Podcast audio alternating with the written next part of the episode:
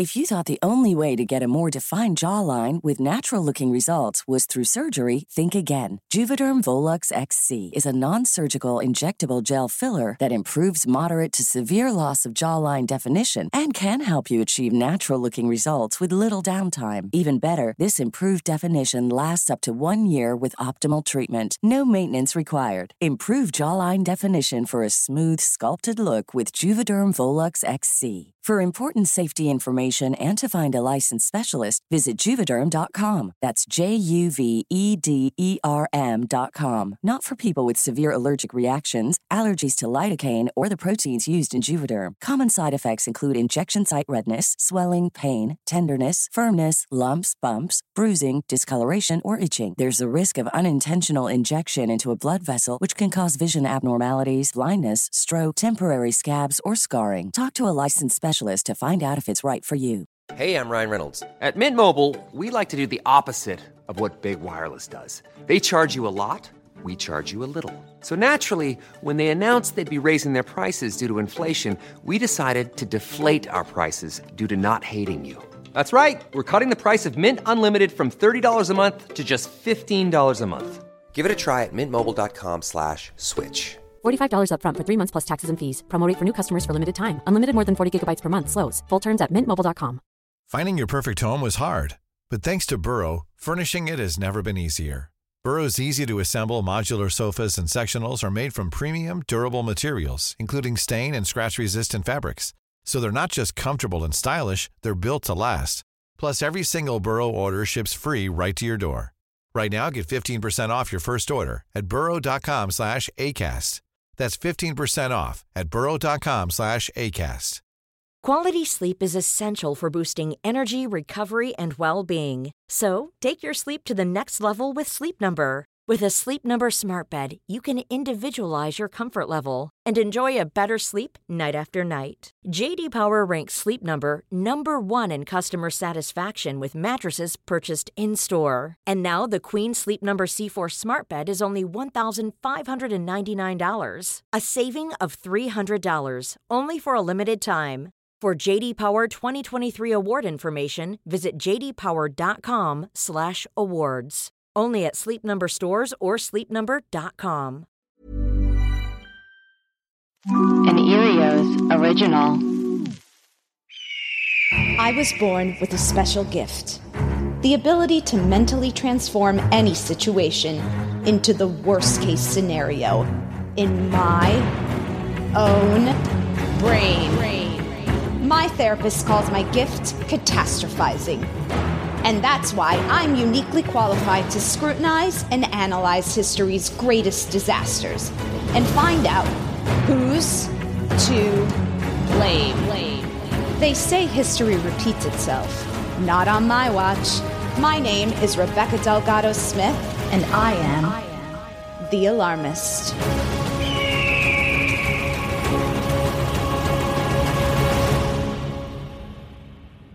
Everyone, thanks for tuning into The Alarmist, a comedy podcast where we talk about history's greatest tragedies and figure out who's to blame. Today we're discussing the Jallianwala Bagh Massacre. Here's what you need to know. It all begins with spice. In the 1600s, the British East India Company set up trading posts in India to establish a hold on India's lucrative spice trade. By 1757, the Mughal Empire collapsed and the private company established a full rule of the Indian subcontinent. A century later, in 1858, a major rebellion against the British East India Company led to the British Crown assuming control of India, a period known as the British Raj. During World War I, economic challenges increased for Indians, and resentment toward their imperialist rulers grew. Treated like second class citizens in their own country, Indians were barred from top posts in the Indian civil service, they were paid less than Europeans, and they experienced religious prejudice for practicing Hinduism, Buddhism, Islam, and Sikhism. In 1915, a man named Mahatma Gandhi returned to his homeland of India after spending 21 years in South Africa developing his methods of civil rights protests and peaceful resistance against colonial powers. Sensing a rise in nationalism, the British Raj passed the Rowlatt Act, a law allowing police to arrest anyone for any reason with no warrants needed. It also called for stricter control of the press, indefinite detention without trial, and juryless trials for political acts. Gandhi published an article called Satyagrahi, which outlined ways to oppose the Draconian Act. The British government responded by prohibiting Gandhi from entering Punjab with orders to arrest him if he disobeyed. As Gandhi's following and movement grew, the British Army began preparing for a revolt. On April 11, 1919, an English missionary named Marcella Sherwood was on her way to school when an angry mob violently attacked her. She was rescued by some local Indians, including the father of one of her students, but the ambush horrified the British. General Dyer issued what was called a crawling order, requiring every Indian man who used the street where Marcella was attacked to crawl on his hands and knees as punishment. Colonel Dyer explained, quote, Some Indians crawl face downwards in front of their gods. I wanted them to know that a British woman is as sacred as a Hindu god, and therefore they have to crawl in front of her too. He authorized public whippings of any Indian who walked too close to a police officer. Outrage spread throughout Punjab as railway lines were destroyed, government buildings were set on fire, and three Europeans were killed.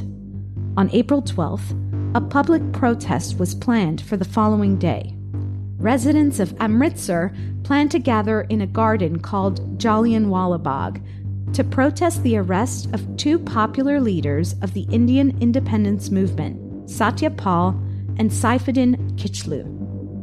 This peaceful protest also coincided with Vaisakhi, an important date in the Sikh calendar that is celebrated as a religious commemoration of the birth of Sikhism, as well as a celebration of the Sikh New Year and Harvest Festival. Colonel Dyer sent a proclamation the morning of the protest forbidding all gatherings and meetings, but it was not announced widely and was made only in English. Unaware of the martial law that had been quietly imposed, thousands of peaceful protesters and Sikh worshippers gathered in Jallianwala Bagh, along with farmers, traders, and merchants who had spent the day at the nearby Harvest Festival. Colonel Dyer arrived with his troops, but he took no measure to prevent the gathering or warn residents to disperse. Instead, he commanded his troops to, quote, fire till the ammunition is exhausted. Surrounded by walls and with only one exit, the Jallianwala Bagh erupted into chaos as soldiers fired hundreds of rounds into a screaming mass of people struggling to escape the slaughter, stopped by more armed soldiers guarding the main entrance. Hundreds of unarmed men, women, elderly, and children bled as Dyer's men continued shooting only stopping when their ammunition was exhausted. Fun facts, aka death stats.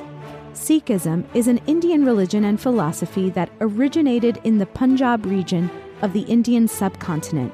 It is the fifth largest religion worldwide. Around 50 British Indian Army soldiers opened fire on an estimated 10,000 to 20,000 mostly unarmed men, but also women and children. The firing continued for 10 to 15 minutes, and 1,650 rounds were fired. The firing ceased only after the ammunition had run out. The total number of casualties has been disputed for over a century. Initially, the British media erroneously reported 200 dead. A board in the precincts of the Jallianwala Bagh later put the official death toll at 379 and around 1,500 injured, although other reports suggest a much higher estimate of martyrs. In 1940, Michael O'Dwyer, the lieutenant governor of Punjab at the time of the massacre, was assassinated by a Sikh revolutionary, Udham Singh, who had been injured at Amritsar. The last known survivor of the Jallianwala Bagh massacre, Shingara Singh, died in 2009 at the age of 113. With us today, we have producer Amanda Lund, Happy to be here. Hello, Alarmy. fact checker Chris Smith, Hi. and our very special guest today is Sarah Lane. Hi, Sarah. Hello, everybody. Glad to be here.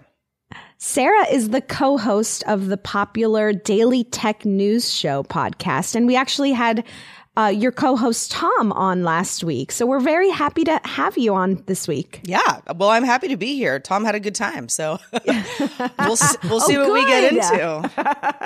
Now, could you please remind our listeners uh, a little bit about your show? Yeah. So, Daily Tech News Show. I always tell people it's exactly what it sounds like. It is a daily news show about technology. It's a live show, although it's also a podcast. So you can listen or watch us live or whenever you'd like. Um, we've got a great audience that has followed. Tom and I have worked together over the years uh, in various capacities. We both come from television originally. And uh, we just can't stop talking about technology. Every time I think I'm out, technology pulls me back in. So yeah, we've been doing it for uh, for um, I've been with the show for just over five years now. Wow. I know, And, hard to uh, you know, technology just doesn't stop, does it? It really doesn't. It's the daily grind. yeah. Sarah, we like to start off the show by asking our guests what is something that's recently alarming you? What's something that's keeping you up at night? recently alarming me, keeping me up at night. Um, well, maybe Chat GPT. You're don't gonna know- have to explain. If you don't know what that is, uh, in in the tech world, uh, speaking of not being able to get away from things, the idea of chatbots and AI being able to replicate human behavior, um, not robots walking around trying to kill everybody, uh, but uh, but uh, AI that are built from various uh, algorithms that can replicate what we as humans do uh, whether Wow. it is a podcaster like myself um, or a student uh, trying to get an A on a test type thing. Um, Mm-hmm. I don't know how terrified I am of it yet, but it keeps me up at night. I I didn't know I should be afraid of this. Yeah. have this have is- you been reading up on it at all? Chris, you have. I have a little bit. I've Oh. seen I've seen some of this stuff. And correct me if I'm wrong, you can you can ask it to answer questions in in different kinds of styles and ways, right? Like you can say in in you can say like answer this uh or or summarize the J- Jallianwala Bagh massacre in the style of like uh, Shakespeare or something like that, right? Exactly, exactly, and that's that's what uh, people sort of love and are also simultaneously freaked out about because Right. inputting a question into I don't know Google search. If we all do the same question, we get the same uh, you know variety of search results, right? Um, and this is it's not going to be the same because it depends on how you want it to act. And that's awesome. And at the same time, it's like, hmm, we're starting to bleed into a gray area here where, uh, you know, we all need to kind of figure out what we're doing with this, uh, why it's going to be used for good and how it should not be used for, uh, malice. Yes. Amanda, have you tried it? you sound No, like you no. know about it. but no, but all I know is one night my husband didn't sleep at all because he was having a very intimate conversation with William Shakespeare. No. uh, yeah, and I, then I we should just ask it like describe this disaster as Rebecca Delgado Smith, and then you wouldn't even have to read the intros. That's a great. That's a good. That's a good use, Yeah, right? Yes. That, that would be using it for good. File that under, yeah, good, as opposed to evil, I guess. yeah. Well, let's um start putting things up on the board. And I think that we should start off by putting World War 1 up on the board. Now, this is according to Discover Sikhism. During World War I, British India contributed to the British war effort by providing men and resources. About 1.25 million Indian soldiers and laborers served in Europe, Africa, and the Middle East, while both the Indian administration and the princes sent large supplies of food, money, and ammunition. In the aftermath of World War I, high casualty rates, increasing inflation compounded by heavy taxation, the deadly 1918 flu pandemic, and the disruption of trade during the war escalated human suffering in India.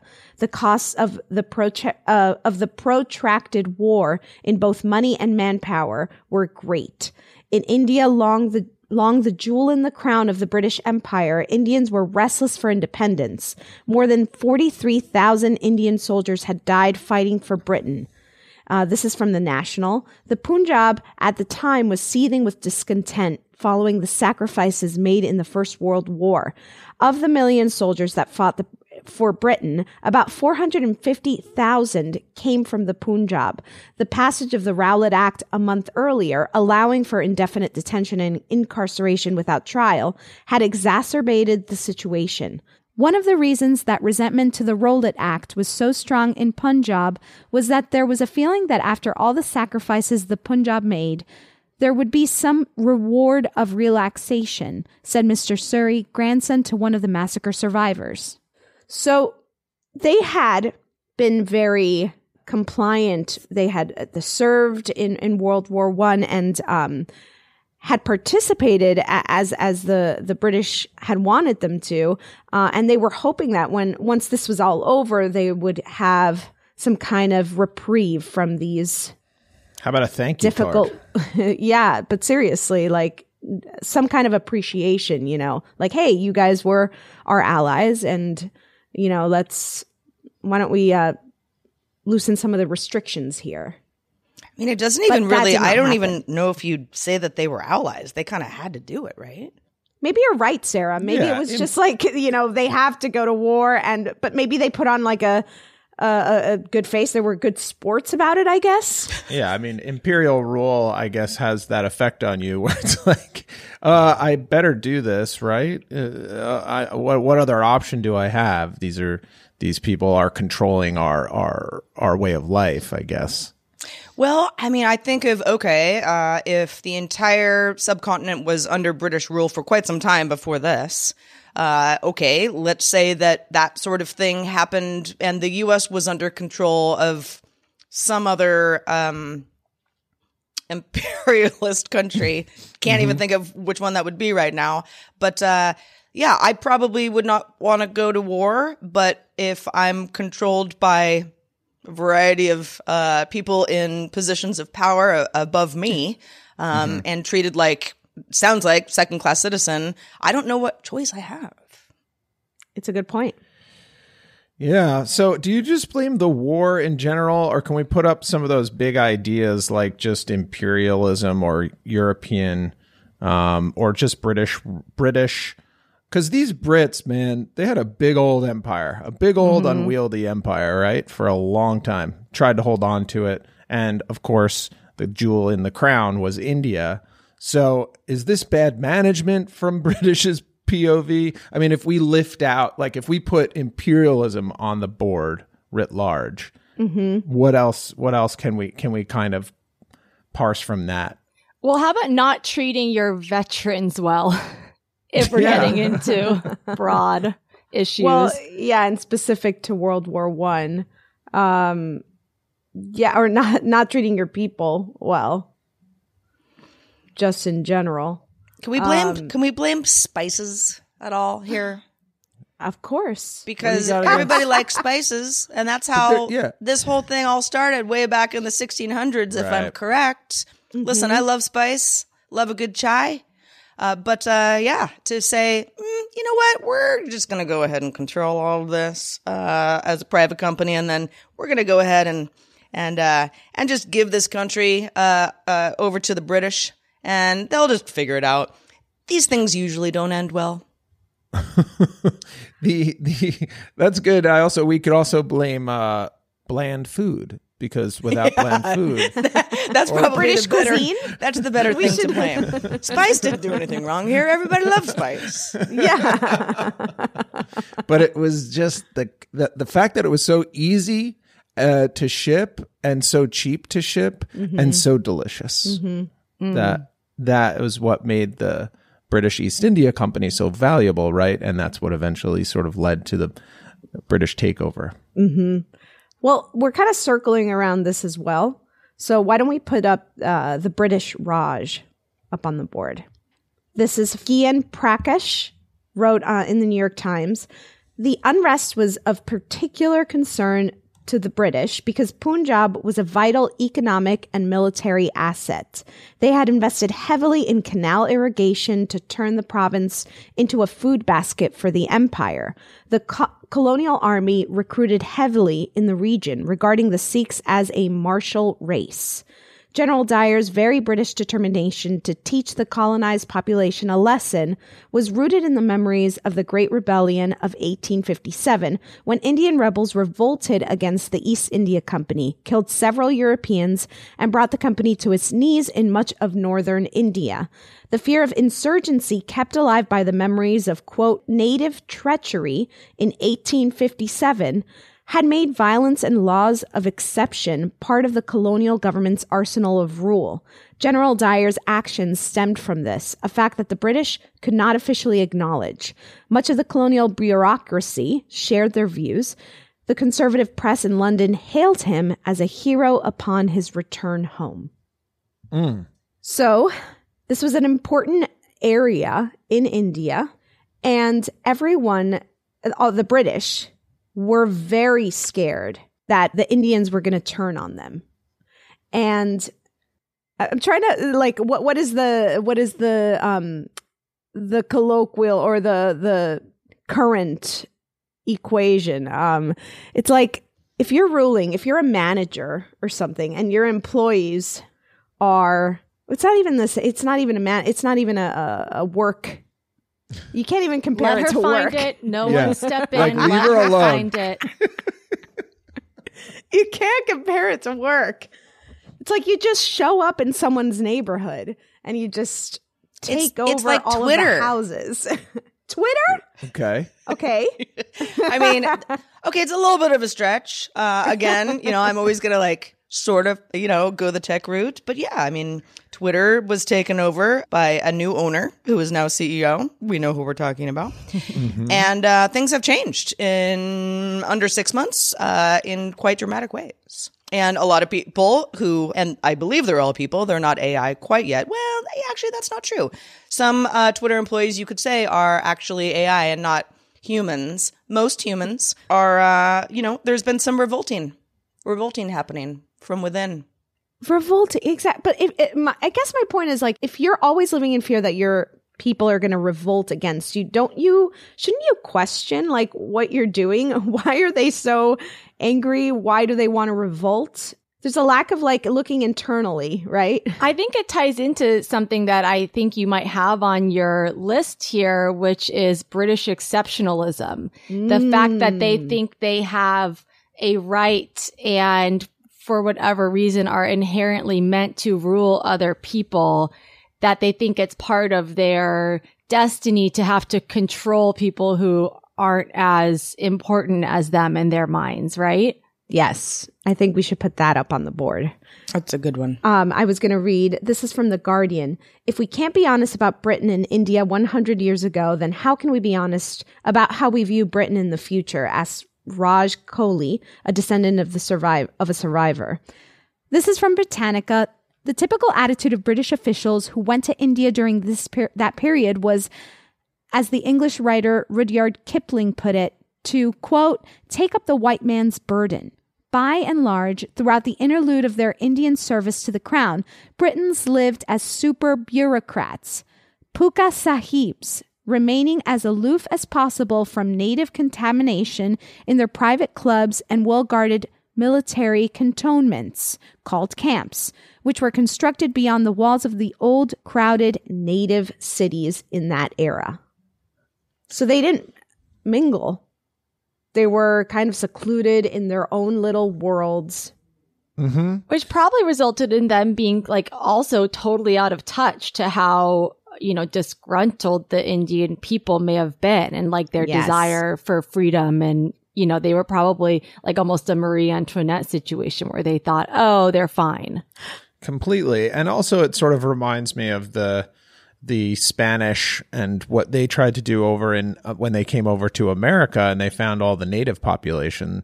They they considered themselves to be um you know of because they knew about religion and they had a certain way of life, they considered themselves to be of a different like species altogether from uh, the native people who who were already on the land. So there's like a fundamental lack of humanity, and maybe we can put that. Maybe that's part of it on the board as just a and you know exceptionalism is is a is pretty much the same thing. We might wrap it into it, but yeah, that to me is what what's it could be at play as well.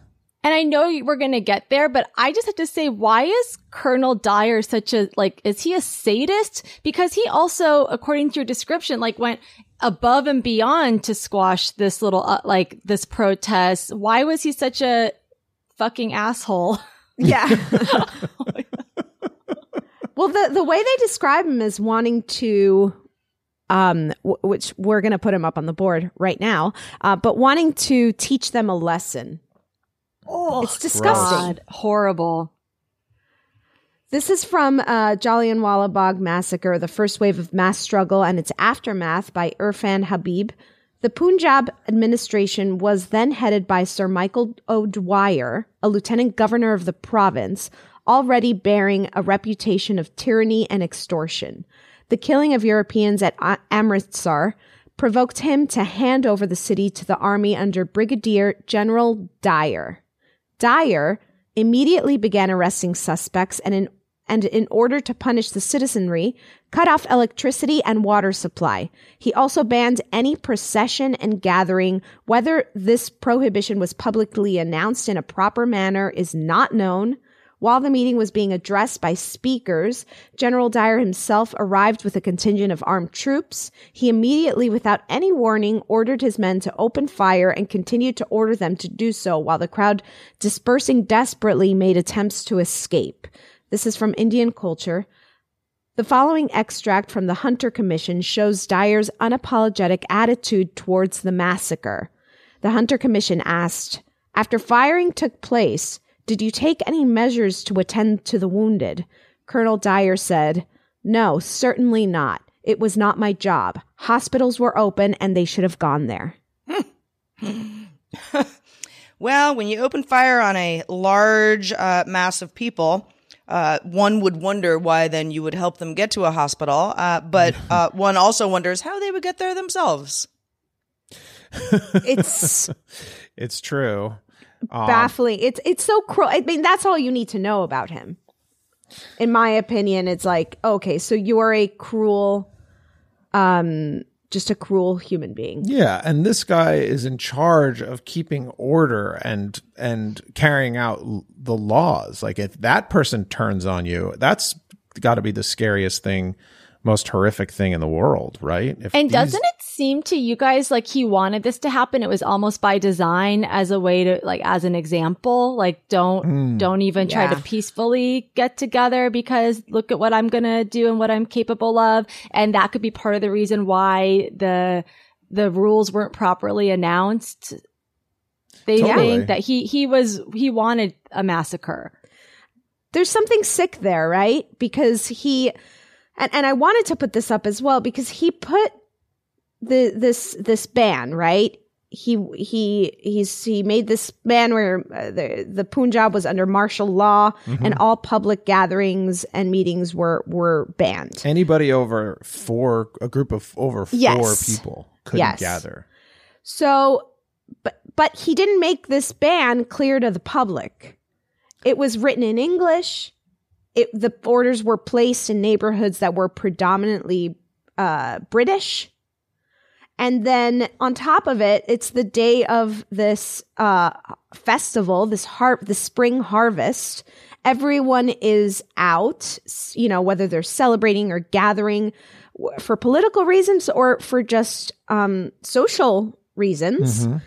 And to just not make it clear that this is happening, to not give people warning is sick. Like you said, it's it's almost Amanda like he wanted it to happen this way. Yeah, and he didn't want to massacre white people. That's why it was in English. Right. And hung up in their little clubs or whatever. Right. Yeah, and you would you would assume that uh, Europeans um, who were in the state of Punjab probably not celebrating the Sikh New Year.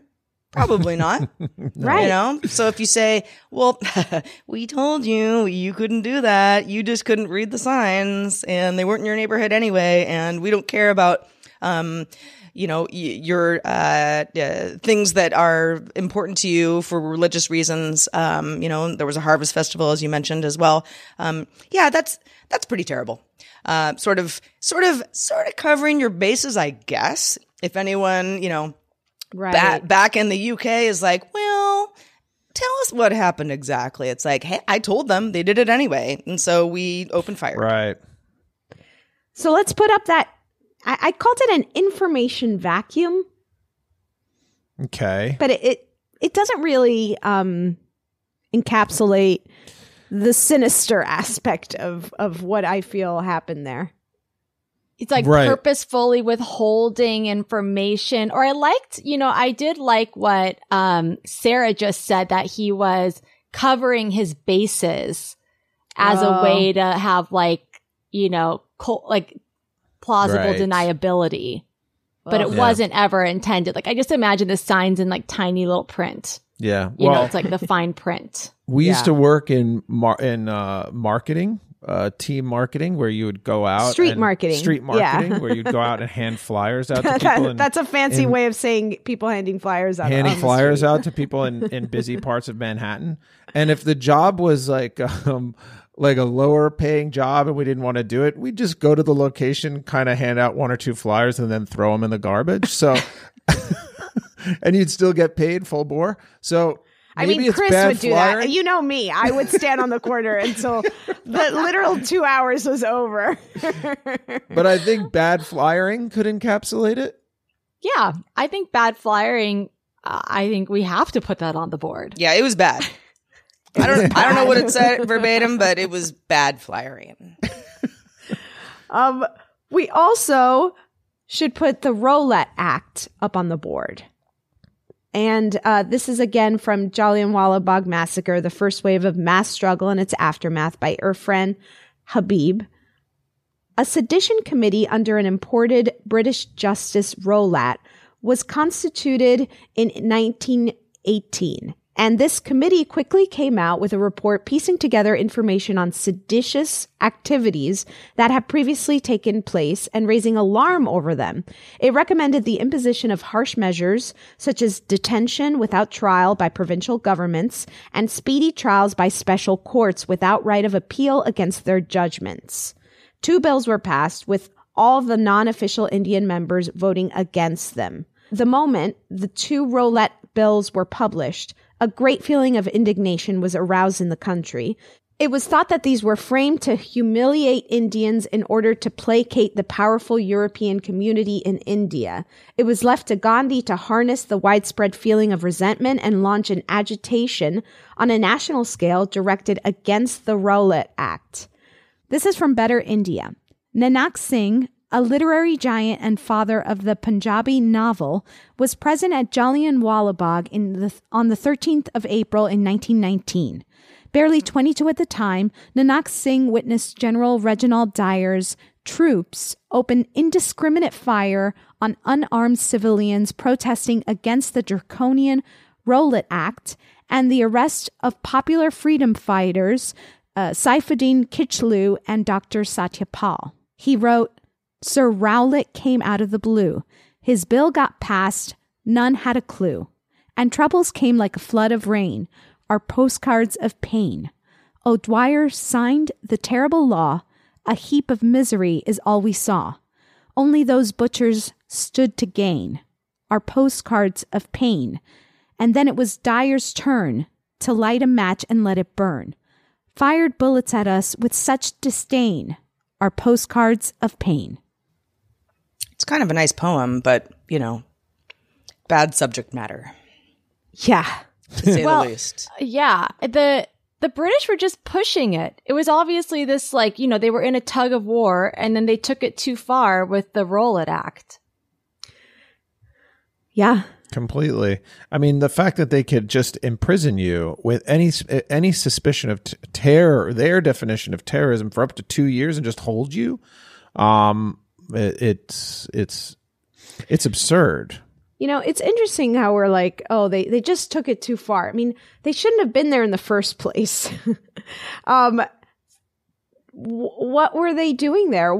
You know, it, it all goes back to imperialism and like the, and again, British exceptionalism, right? Yeah. Thinking, and, I, and I guess like maybe, maybe part of the podcast, we can kind of di- make a distinction between, okay, so if the, if imperialism is, is is ha- is up on the board Right, and it's uh-huh. happening right Yeah. but like to amanda's point like when you sense that that it's the end of something or that the uh, indians want independence you know to come and bring more uh, strict stringent laws against them sort of forcing the issue in your favor um you know is there some way to sort of put that idea up on the board it's like doubling down or something. yeah You know, you know, it's over, but you're doubling down.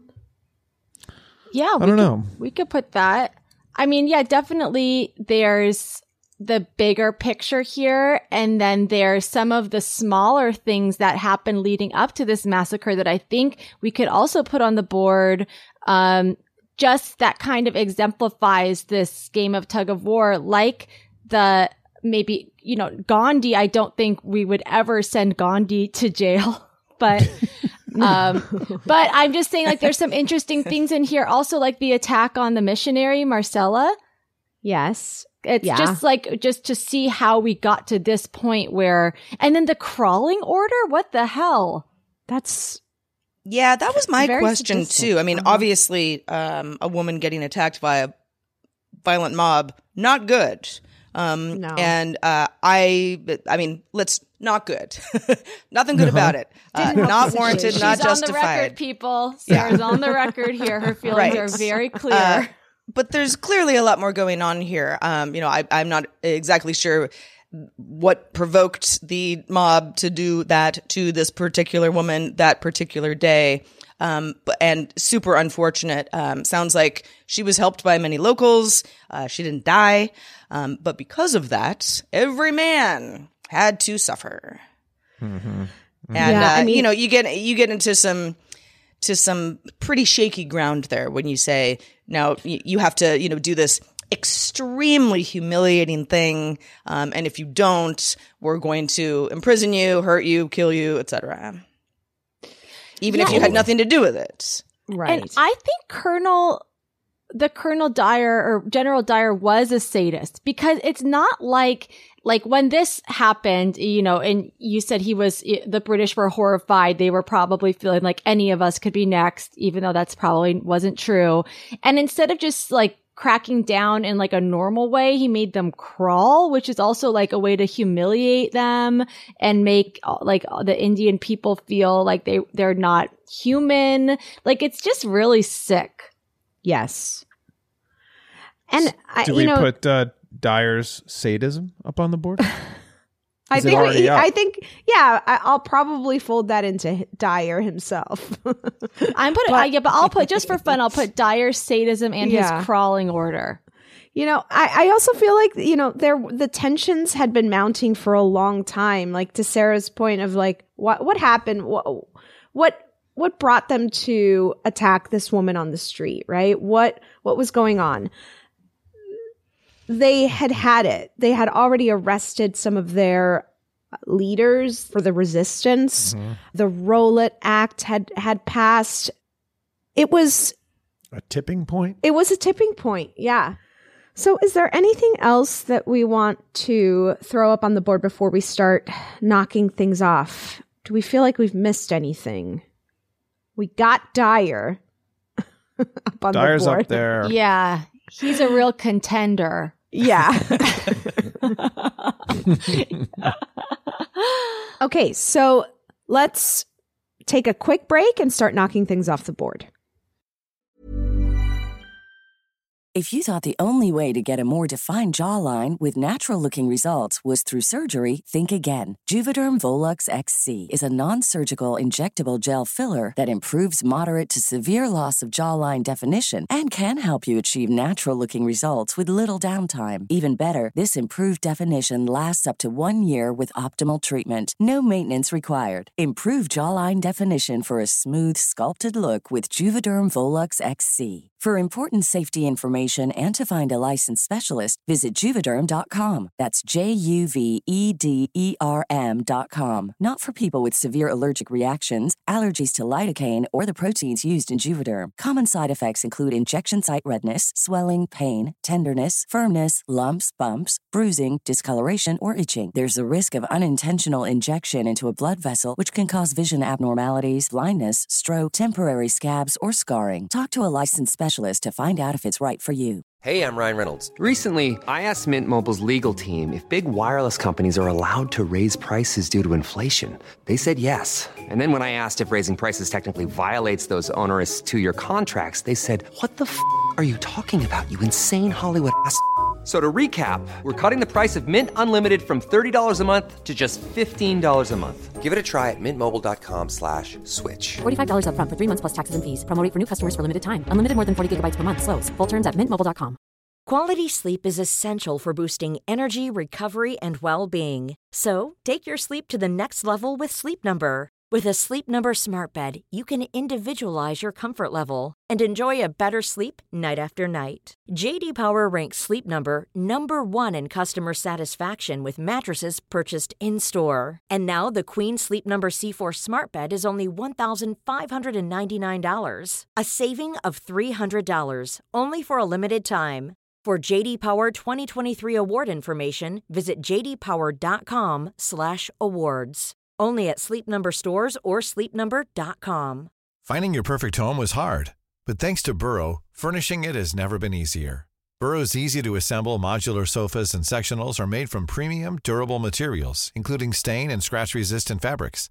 So they're not just comfortable and stylish, they're built to last. Plus, every single Burrow order ships free right to your door. Right now, get 15% off your first order at burrow.com slash ACAST. That's 15% off at burrow.com slash ACAST.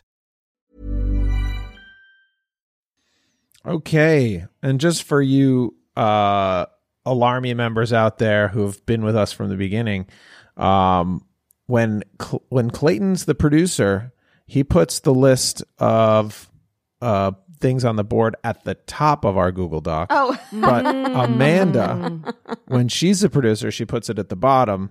So, uh, you know, just a little point of interest there, a fun detail behind the scenes. Um, and maybe we'll cut this later and put it in a Patreon or something. No, this is important for people. Yeah, love a true. glimpse behind the curtain. Are you kidding? people are salivating over this. Who is to blame for the Jallianwala Bagh massacre?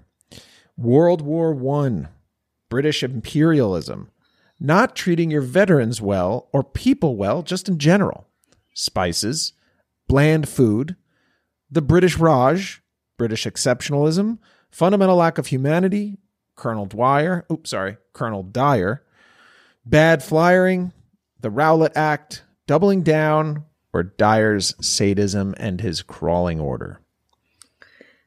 I think off the bat we could take spices off, right? Yeah, you know, bland food is much more to blame than spices. spices have only tried to help this entire time. Spices, I'm sorry. That is true, but you know, I have to just say, I love the idea of a little tin of chai sitting in the alarmist jail, just, just visually. it is. Yes, just aesthetically, but we can't make Not for this one. And the other prisoners would be so happy to finally have a little bit of heat, you know? Yeah. The food in the jail is really bland. Yeah, very they're very bland. excited. Yeah, but they- the, not it's not happening. Not this time. I think we can also take bland food off because this is uh goes beyond. I think so. I think so. Now, not treating your veterans well or just your people in general well, that can fold into British imperialism, I think. Mm-hmm. Okay. Or, or the British Raj, really. yeah. But well, do you want to fold British imperialism, the British exceptionalism into the British Raj? Or maybe the Yeah. bigger idea here is the British exceptionalism. I don't know. What do you think, Rebecca? Um, I, I, my tendency is, I think I'd rather keep the British Raj up on the board. Okay. I like But- that. Yeah, sort of assuming that imperialism and exceptionalism are part of that. Baked yes. into that. Fundamental lack of humanity. That looks good to me, actually. Yeah. Um, Yeah, because you know the crawling order. I mean, and and the the Rowlatt Act, like those are sort of rooted, like, or rather, there is a fundamental lack of humanity with like baked into those things. Yeah. so should we and there's a- fold the sadism and crawling order into lack of humanity or vice versa? I think we fold that into the lack of humanity or into, you know, Dyer himself. Okay. Dyer should we just fold the fundamental lack of humanity into Dyer? You want to keep those separate? let's keep them separate. I mean, I think, yeah, let's keep them separate for now. Doubling down or, and bad flyering. Okay. it was nice, Bad no- nice knowing you. Nice knowing yeah. you. See ya. Um, okay. So we've got the, the, the Rowlatt Act is, feels like just the last straw. Yeah. But that's naughty. The Rowlatt Act was really, Yeah, no, really should- bad. I think. Yes. I gotta say, I, I think it could get the slap. Okay. So it's in contention for the slap. World War One is suddenly not in con- uh, it's a contributing factor. But right. Yeah. But It's bigger than that. stuff It was there stuff before, was yeah. messed. Yes. the heck up before that. So we're left with the final four here.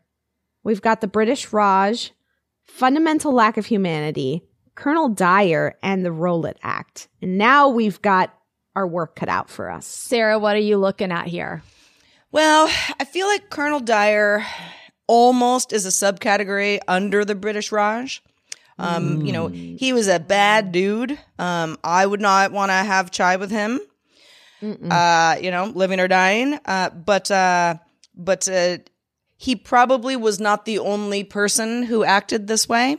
Um, this just happened to be a well documented massacre that he was responsible for, being in his position of power. But I think that all goes back to the British Raj. Yeah. That's a good point. Mm-hmm. Um, Not to say everyone who was uh, in positions of power uh, over an entire and very, very large country with its own culture. Um, In fact, many, many cultures. Um, you know, maybe there were some real nice folks. So, Dyer, you're not getting a pass here. Uh, but I think you were sort of a. Uh, a a result of something more sinister that um, that was set up for you. I mean, there was definitely a lot of violence um, that was um, being being enacted against the uh, Indian population.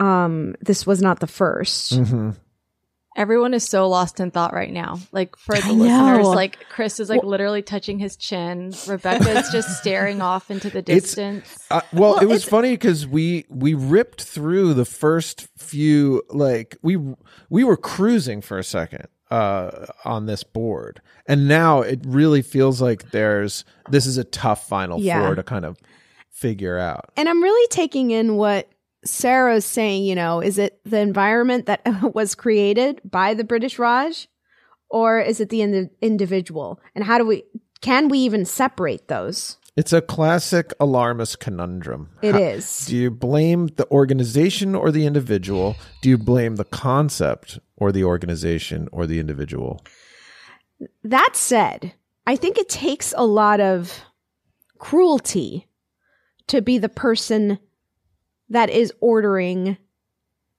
a, a massacre. Mm. Mm.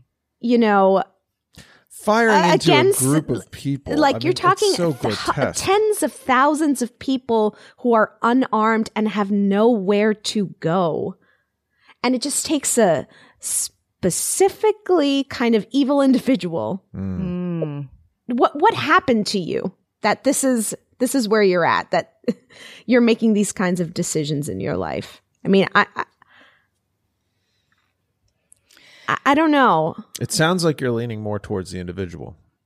For this particular one, I feel yeah, but um, and maybe we do slap the British Raj.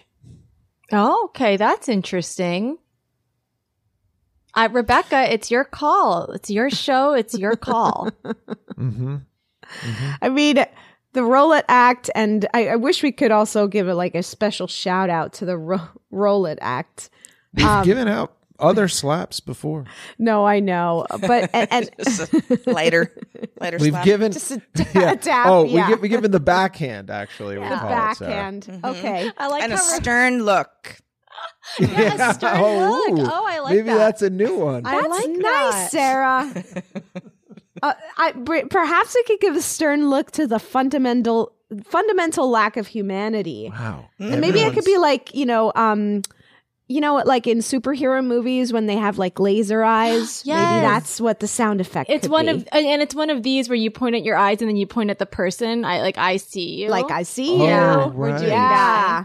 Yeah. Watch So yourself. visualize that. Watch yourself. Yeah. Watch your back. okay. Okay. So I'll call it. There's a lot to call here, so bear with me. Fundamental lack of humanity. You're getting the stern look.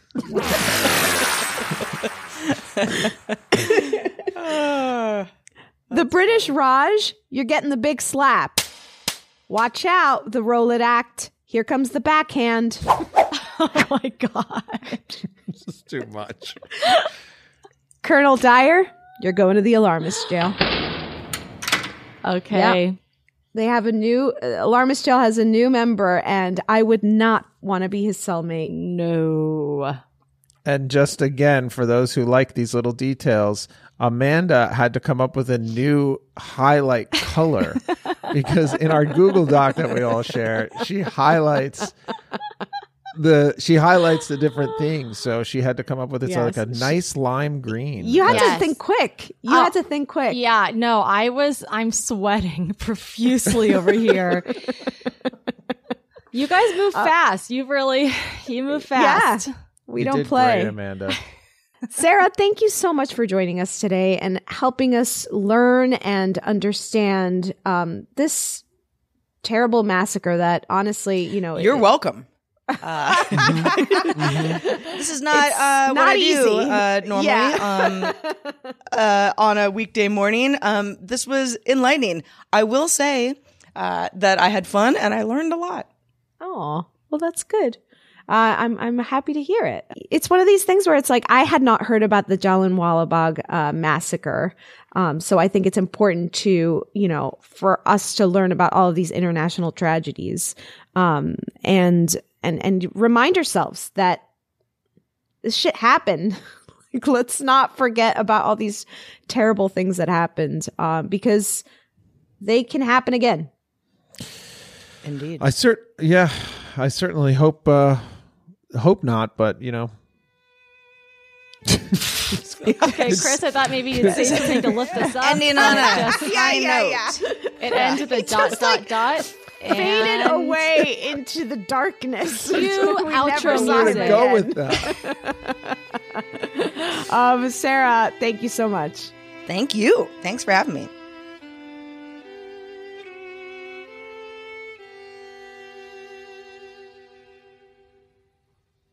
In the aftermath, as reports of the Jallianwala Bagh massacre spread worldwide, public sentiment toward Gandhi and India's decolonization increased, with many Indians abandoning their British loyalty to become nationalists.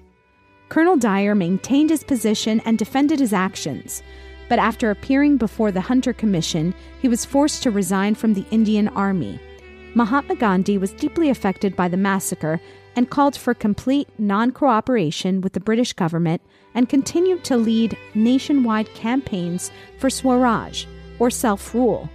In 1947, British rule ended, creating two independent dominions, India and Pakistan. Visit our website and let us know who you think is to blame at www.thealarmistpodcast.com and follow us on Instagram at The Alarmist Podcast and on Twitter at AlarmistThe. You can also send us your thoughts via email to thealarmistpodcast at gmail.com. Today's Shopify helps you sell at every stage of your business. Like that, let's put it online and see what happens stage. And the site is live. That we opened a store and need a fast checkout stage. Thanks. You're all set. That count it up and ship it around the globe stage. This one's going to Thailand. And that, wait, did we just hit a million orders stage? Whatever your stage, businesses that grow grow with Shopify. Sign up for your $1 a month trial at Shopify.com slash listen. Episode was produced and engineered by Clayton Early, with fact checking by Chris Smith and editing by Molly Hockey. Thank you to our associate producer and researcher, Alex Paul. The Alarmist is executive produced by Rebecca Delgado Smith and the Earios Network. Tune in next week. We'll be discussing daylight saving time.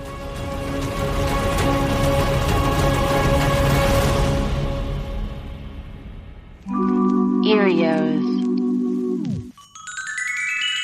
Powered by ACAST.